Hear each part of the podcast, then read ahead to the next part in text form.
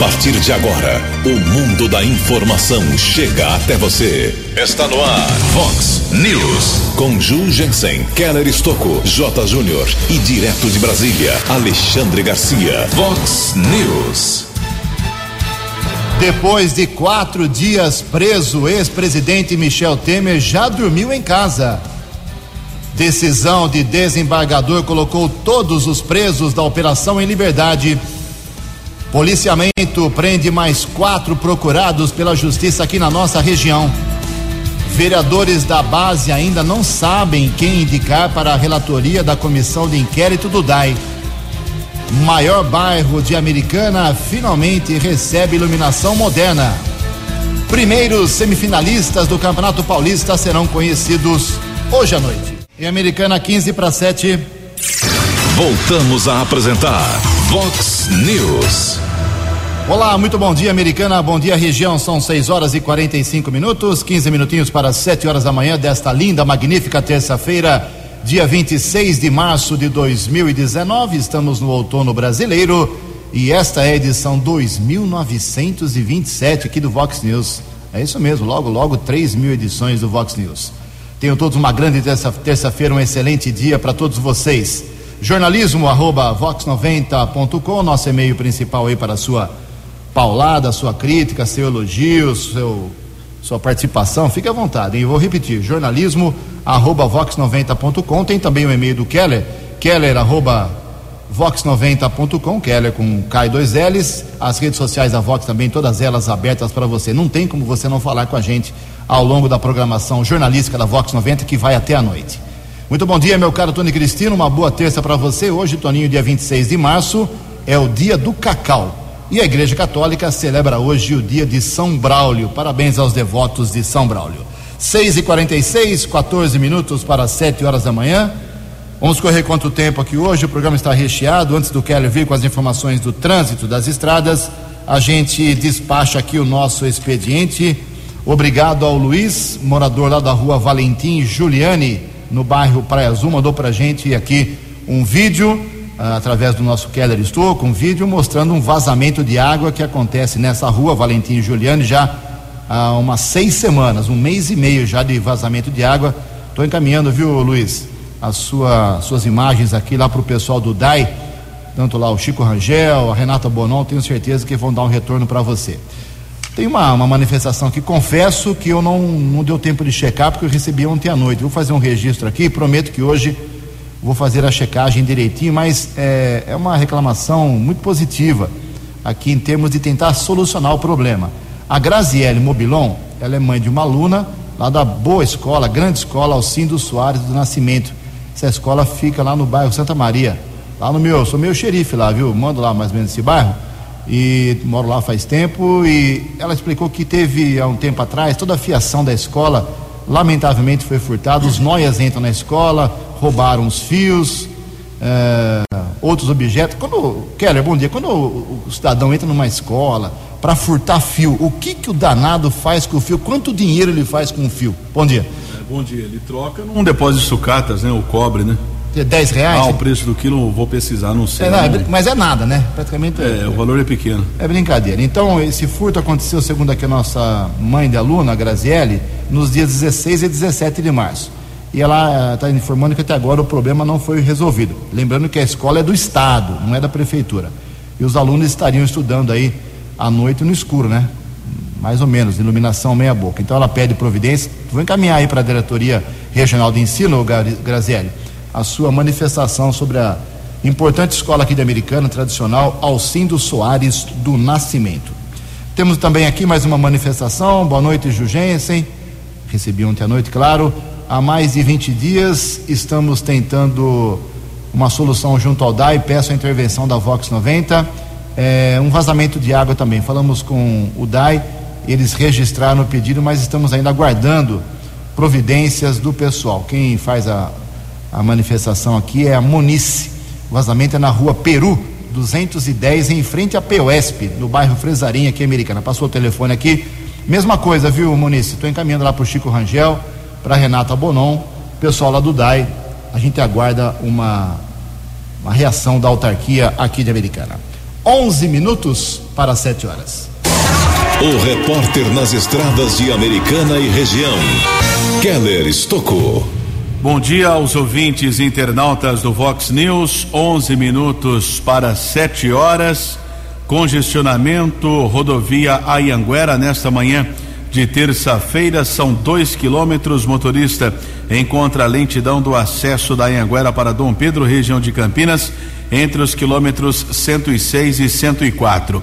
Aumentou o congestionamento ainda na rodovia Anhanguera, na Grande São Paulo, já são 4 quilômetros, ali próximo ao acesso ao Rodanel, quilômetros 24 e 20. Ainda na rodovia Anhanguera, também aumentou a lentidão, são 4 quilômetros, chegada a São Paulo, entre os quilômetros 15 e 11. Por enquanto, rodovia dos Bandeirantes apresenta lentidão de 4 quilômetros, também chegada a São Paulo, entre os quilômetros 17 e 13, nesta manhã de terça-feira de tempo bom aqui na nossa região. Keller Stocco, em especial para a Vox 90. No Vox News, as informações do esporte com J. Júnior. Hoje a seleção brasileira volta a campo, joga em Praga com a República Tcheca. O jogo vai começar 4:45 no horário de Brasília. O Brasil já até decidiu Copa do Mundo, né? Com a Tchecoslováquia, antiga Tchecoslováquia, 1962, quando foi bicampeão lá no Chile. Mas com a República Tcheca vai fazer o seu segundo jogo. O primeiro foi há 22 anos pela Copa das Confederações em 1997 na Arábia Saudita, quando venceu pelo placar de 2-0. A República Tcheca, na separação com a Eslováquia, acabou herdando toda a história esportiva da antiga Tchecoslováquia. E contra a seleção brasileira foram 5 confrontos em Copas do Mundo na Tchecoslováquia. 2 vezes em 1938, 2 em 62 e aquele jogo de 1970. Hoje também tem a Argentina buscando reabilitação no amistoso, vai pegar o Marrocos. Daqui a pouco eu volto. Vox News.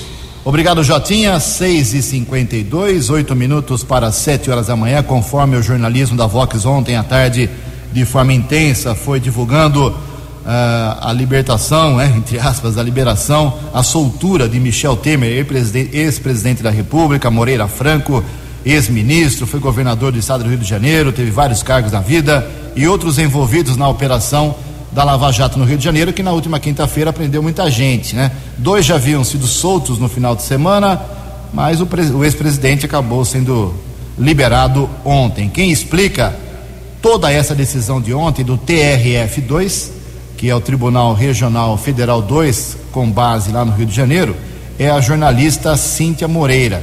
Lembrando que é uma decisão não tão completa assim, não tão simples assim. Exigiu-se bloqueio nas contas do ex-presidente. Enfim, vamos ouvir as informações da Cíntia Moreira. O desembargador do Tribunal Regional Federal da 2ª Região, Antônio Ivan Athié, determinou a soltura do ex-presidente Michel Temer nesta segunda-feira. A decisão inclui também a liberdade do ex-ministro Moreira Franco e do Coronel Lima, amigo do ex-presidente. O caso seria discutido no tribunal nesta quarta-feira, mas depois de analisar o caso no fim de semana, Athié concluiu que as prisões afrontavam garantias constitucionais e pediu a soltura dos presos. Em sua decisão, o desembargador disse que não é contra a Lava Jato e que quer o Brasil livre da corrupção que o assola. Porém, segundo ele, sem observância das garantias constitucionais asseguradas a todos, inclusive aos que renegam aos outros, com violação de regras, não há legitimidade no combate a essa praga. O advogado criminalista Tiago Torbay concorda com a decisão do desembargador do TRF2 e afirma que a prisão não é justificável. A justiça criminal tem seus aparatos próprios de investigação, mas também a defesa tem seus aparatos de defesa. E é preciso, por aspecto de cidadania, de humanidade, se oportunizar ele que se defenda e dentro das regras legais. Essa prisão, como ocorreu, parece uma prisão muito mais midiática do que efetivamente uma prisão legal, juridicamente não é justificável. O professor de Direito Constitucional, Rafael Maia, disse que, embora parte da população tenha comemorado, a prisão preventiva do ex-presidente foi um erro. Segundo ele, esse tipo de medida só pode ser adotada em casos específicos. A prisão preventiva, ela só pode ocorrer quando houver risco de dano, na verdade, à ordem pública. Ou quando houver, por exemplo, o risco do indivíduo prejudicar o andamento do processo. Ou o risco da lei não ser aplicada, quando ele puder fugir do país. Nessas três hipóteses, cabe a prisão preventiva. E no caso do presidente Temer, não tinha nenhum desses casos configurados na decisão do juiz Marcelo Preta.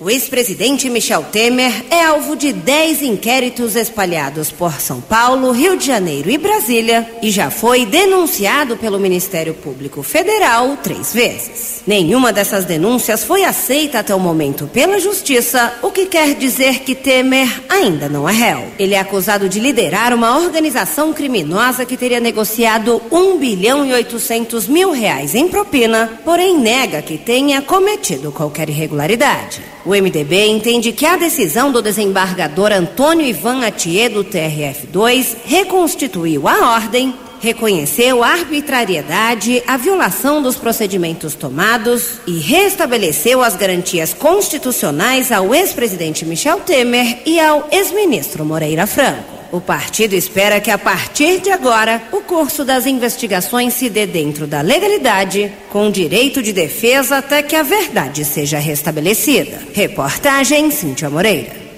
A informação você ouve primeiro aqui. Vox News. 6:56, 4 minutinhos para 7h da manhã. Alô, bairro Antônio Zanaga, finalmente uma boa informação para todos vocês. Eu acho que o bairro Zanaga é o maior da Americana, né? Com certeza é um dos, se não um dos maiores bairros da cidade, e essa região toda do bairro Antônio Zanaga está recebendo iluminação diferenciada, como havia prometido o prefeito Omar Najar, em algumas vias. Nessa primeira etapa do projeto serão trocadas 1.979 lâmpadas, 1.979 pontos por LED, que é um investimento aí de R$1.250.000. A informação é da Secretaria de Obras e Serviços Urbanos. As trocas das lâmpadas convencionais pela iluminação de LED estão sendo executadas nas avenidas Nicolau Abdala, Cecília Meirelles, Henrique Roberto Guilherme Breckmacher, de acordo com a Unidade de Obras Públicas. A Prefeitura vai investir R$2.900.000 com a troca e expansão da iluminação pública na cidade toda, com recursos provenientes da CIP, que é a Contribuição para a Iluminação Pública. É aquele dinheirinho que você tem descontado todo santo mês na sua conta de energia elétrica. O objetivo é gerar eficiência, economia e segurança, segundo disse ontem o secretário de Obras Adriano Camargo Neves. Já receberam as melhorias as regiões dos bairros Cidade Jardim, com 1.100 lâmpadas de LED, ali foram R$800.000, a Praia Azul também 1.200 lâmpadas, R$1 milhão, e o Jardim Alvorada, 291 lâmpadas, investimento de R$170 mil. A Avenida José Ferreira Coelho, no bairro da Praia dos Namorados, também já recebeu 29 pontos, e outros locais contemplados foram aqui em Americana as praças José Leite de Camargo, Jorge Arbix, Bosque das Nascentes, Praça Maria Cândida de Barros Piazon e também a entrada da Praia Azul na Praça Leandra Maria Gomes Nacarato, ok? Também teve nova iluminação a Rua Antônio Leite de Camargo e a Orla da Praia Azul, que ainda está em andamento, não está concluída. Então parabéns aí ao bairro Antônio Zanaga, mais iluminação mais eficiente, isso significa segurança à noite para os moradores, comerciantes, crianças, jovens e adultos. Parabéns. 2 minutos para 7h. No Vox News, Alexandre Garcia. Bom dia, ouvintes do Vox News. Apareceu mais um cadáver na Lava Jato. Agora é um doleiro que foi preso 2 vezes e foi solto por Gilmar Mendes, né? E apareceu morto. A polícia pensa que é suicídio. O nome dele é Cláudio Albernaz Coelho. Aí eu lembro que o prefeito de Campinas foi morto a tiros, Toninho do PT, prefeito de Santo André, Celso Daniel, foi morto a tiros, a vereadora do Rio de Janeiro, Marielle, foi morta a tiros, o relator da Lava Jato no Supremo, o ministro Teori Zavascki, foi morto num estranho acidente aéreo. O Roberto do PT, que foi vice-prefeito lá na Bahia, foi morto a tiros. A Priscila de Góes Pereira, que denunciou corrupção na despoluição da Baía da Guanabara, foi morta a tiros. Então, minha gente, tem gente da pesada trabalhando nisso, né? Outro dia apareceu um cadáver no Lago Paranoá, era também de um envolvido num esquema de corrupção no Rio Grande do Sul. Bom, por falar em corrupção, o desembargador do Rio de Janeiro, que não viu motivos para a prisão preventiva de Michel Temer, de Moreira Franco, do Coronel Lima e mais 5 pessoas, mandou soltá-los. E segundo juristas amigos me contam, o despacho dele mostra que não havia motivo algum para a prisão preventiva e deixa mal o juiz Bretas, que decretou a prisão. De Brasília para o Vox News, Alexandre Garcia. Previsão do tempo e temperatura. Vox News. O sol predomina hoje aqui na região, com baixa possibilidade de chuva. Na verdade, apenas 1% de chance de chuvas generalizadas, segundo a previsão do CEPAG e da Unicamp. A máxima hoje, terça-feira, vai a 32 graus. Aqui na Vox agora, 22 graus. Vox News. Mercado Econômico. 7 horas em ponto aqui em Americana. Ontem a semana financeira foi aberta com queda na Bolsa de Valores, quase estável, 0,08% de recuo. O euro vale hoje R$4,361. Dólar comercial queda de 1,15%, fechou cotado a R$3,857. O dólar turismo também caiu um pouquinho, R$4. Estamos apresentando Vox News. No Vox News, as balas da polícia com Keller Stocco. 729 pessoas foram presas ontem em Ribeirão Preto, Pradópolis, Campinas e Hortolândia. Quadrilha envolvida no ataque à empresa de transportes de valores Brinks, que aconteceu em outubro do ano passado em Ribeirão Preto. A operação foi batizada de Piratas do Caribe, foi desenvolvida pela Polícia Civil, cumpriu ainda 10 mandados de busca e apreensão, aparelhos eletrônicos furtados ou roubados, dinheiro, cartões bancários, celulares, relógios e roupas, além de ferramentas, foram apreendidos. 3 pessoas foram presas e um menor detido em Ribeirão Preto. Inclusive, o menor prestou depoimento, foi liberado.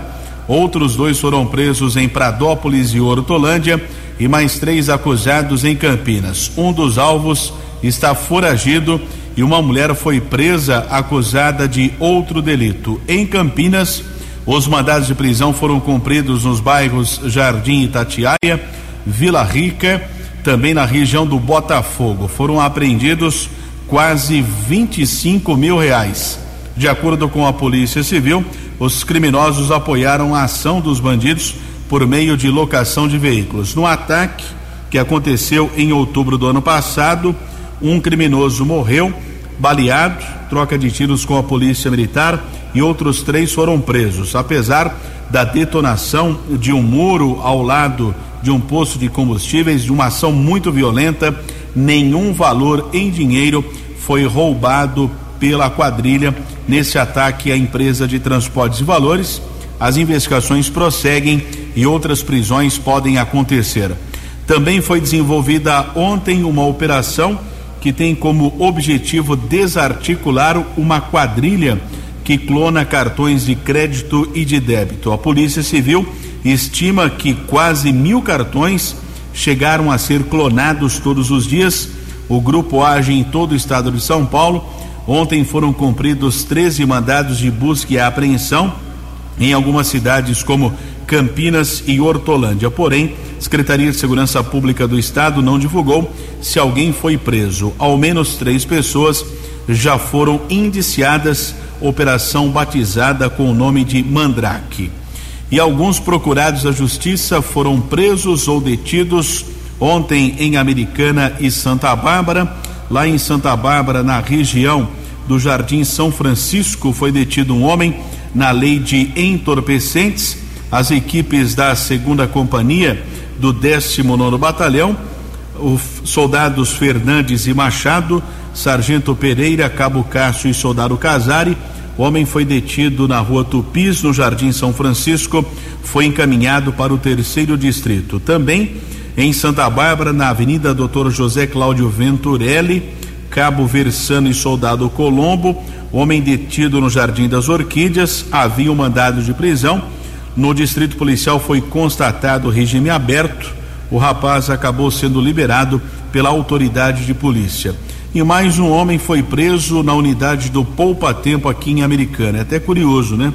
As pessoas vão tentar regularizar sua situação, ver algum documento, pesquisa de antecedentes criminais. Um padeiro de 37 anos veio lá de Sumaré ao pedir o atestado de antecedentes criminais, aí cantou, né, um mandado de prisão. Guarda Civil Municipal foi acionada, equipe da Ronda Ostensiva Municipal do Canil. Ele foi detido, encaminhado para a Central de Polícia, foi ratificado o mandado por furto. O padeiro foi transferido para a cadeia pública da cidade de Sumaré. E a Polícia Civil identificou um homem, um rapaz de 26 anos, acusado de matar o agricultor José Alves de Souza, de 60 anos. O crime aconteceu no final de semana em uma área rural, no bairro Água Espraiada, em Limeira. O agricultor estava no quintal, ali perto de sua casa, no sítio de sua propriedade, foi atingido por 2 tiros. O serviço de atendimento móvel de urgência SAMU esteve no local, porém constatou a morte do agricultor. O rapaz que foi identificado, suspeito do crime, 26 anos, morador da região, porém está foragido. A Polícia Civil, através da Delegacia de Investigações Gerais, apura a motivação deste assassinato. Keller Stocco para o Vox News. No Vox News, as informações do esporte com J. Júnior. Hoje vamos conhecer 2 semifinalistas do Campeonato Paulista. O Santos joga em Campinas às 20h no Moisés Ducarelli contra o Red Bull. Santos traz aquela folga dos 2-0, né, que conseguiu no Pacaembu no último sábado. E o Palmeiras, que empatou lá em Novo Horizonte, vai jogar às 21h hoje no Pacaembu, vai pegar o Novo Horizontino, jogo de volta, e é isso aí. Nós temos então o saldo de gols. Se ficar tudo empatado nesses confrontos, aí teremos a decisão ali da marca do pênalti. Um abraço, até amanhã. Vox News. Até amanhã, meu caro Jota, 7h07. E o prefeito americano Omar Najar tá feliz da vida. Se tem uma coisa que deixa o Omar feliz, pelo pouco a gente conhece ele, são 2 coisas: é obra de esgoto e água e acordo de dívida antiga. Quitou dívida, acertou, fez acordo. A linha de pensamento dele é muito focada nesse sentido de deixar a administração para o próximo prefeito, que pode ser ele, pode ser qualquer um. Vai ser uma briga jurídica grande ainda, muita coisa vai render em termos de eleição. É deixar a situação, o caixa equilibrado para a próxima administração, para os próximos anos. E tem uma dívida desde 2015 contraída aí naquela migração dos servidores públicos da Americana para o Ameriprev de 16 milhões de reais pelo não recolhimento do Fundo de Garantia por Tempo de Serviço, FGTS. Então foi firmado um acordo, a Câmara aprovou, a proposta do Omar foi enviada para a Câmara, parcelamento em 100 vezes, 100 meses, 16 milhões aí em 100 parcelas, para não pesar no orçamento da cidade. Foi aprovada pela Câmara, pelos vereadores, e foi já sancionada a lei pelo prefeito. Mais um peso tirado das costas das dívidas que a Americana tinha quando o Omar contraiu, assumiu a administração em 9 de janeiro de 2015. Beleza, são 7h09. No Vox News, Alexandre Garcia. Olá, estou de volta no Vox News. Que se viu ontem foi o Brasil se preparando para o futuro. Assinatura de contratos para construção de 7.150 quilômetros de linhas de transmissão em 13 estados. Significa oferta de energia elétrica. Segundo o presidente da Agência Nacional de Energia Elétrica, agora é aritmética e não ideologia. nessas questões. A construção vai abrir 28 mil empregos, haverá 55 linhas, 25 subestações, e o contrato dura 30 anos e é para implantar em, no máximo, 5 anos. Aí eu lembro que no dia 15 foi um sucesso o leilão de 12 aeroportos, o ágio chegou a quase 1000%, deu 2.380 bilhões. São os aeroportos de Vitória, de Macaé, Cuiabá, Rondonópolis, Sinop, Alta Floresta, Recife, Maceió, João Pessoa, Aracaju, Juazeiro do Norte e Campina Grande. É o Brasil, como eu disse, se preparando para o futuro. De Brasília para o Vox News, Alexandre Garcia. Vox News. 7:10, duas informações aqui, uma de Nova Odessa, uma de Americana. Entre os dias 1º e 4 de abril, de segunda a quinta-feira da próxima semana, a Codem, que é a Companhia de Desenvolvimento de Nova Odessa, vai suspender o atendimento ao consumidor. Nesse período, 1 a 4 de abril, ficarão indisponíveis serviços como emissão de segunda via, mudanças de endereço, titularidade, pedidos de ligação de água, enfim. A interrupção, que vai atingir os setores de contas e consumo e caixa na sede administrativa da Codem, lá no Jardim Bela Vista, será necessária para a troca do sistema e treinamento dos funcionários da companhia. No dia 5 de abril, tudo volta ao normal lá na Codem, em Nova Odessa. Olha só, nos bastidores da Câmara Municipal, coisa meio fervendo. Ela deu uma passada lá ontem, conversei com vários vereadores, com Pedro Peol, Tiago Martins, cruzei com um, com outro, troquei uma figurinha lá sobre quem será o relator da Comissão Especial de Inquérito que vai investigar as contas, a gestão do DAE nos últimos anos. A formação da comissão já foi automaticamente aprovada semana passada, com 7 assinaturas, todos os vereadores da oposição, e por isso o presidente é quem está propondo a comissão, que é o Rafael Macris, do PSDB. Ele vai presidir a comissão. Geralmente o relator é no sentido contrário, da base contrária. Nesse caso, alguém da base de apoio ao prefeito. Falei com o Pedro Peol, ele disse que não quer nem saber de ser relator, não vai ser, não será. Já disse que está abrindo mão, não adianta falarem no seu nome, que ele não quer saber de ser o relator dessa comissão. Aí surgiram os nomes do Tiago Martins, também disse que não vai, porque acabou de pegar uma relatoria de uma comissão de saúde, e a coisa está migrando para que o Marco Antônio Alves Jorge, seja indicado. Porém, não vai ser tão fácil assim. Existem alguns vereadores que são contrários ao nome do Kim. Isso ainda se decide nos 2 próximos dias até quinta-feira. 7:12. No Vox News, as balas da polícia com Keller Stocco. 7:12, 2 veículos furtados ou roubados foram localizados ontem à noite aqui na cidade americana, Rua José Fogo, na Vila Mariana. Um veículo modelo Corsa, ano 1994, havia sido furtado em Limeira. A localização foi feita pela Polícia Militar. Também foi encontrado uma Saveiro, ano 2016, placas de Saltinho. Estava em um estacionamento de um supermercado na Avenida Silos.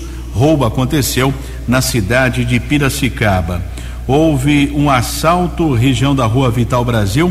Uma mulher de 25 anos foi ameaçada por um homem com uma faca, roubou sua bolsa e um celular.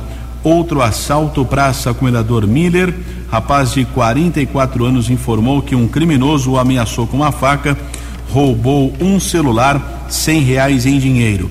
E mais um aplicativo ou motorista de aplicativo foi assaltado em Santa Bárbara, chegou a ser sequestrado por 3 homens.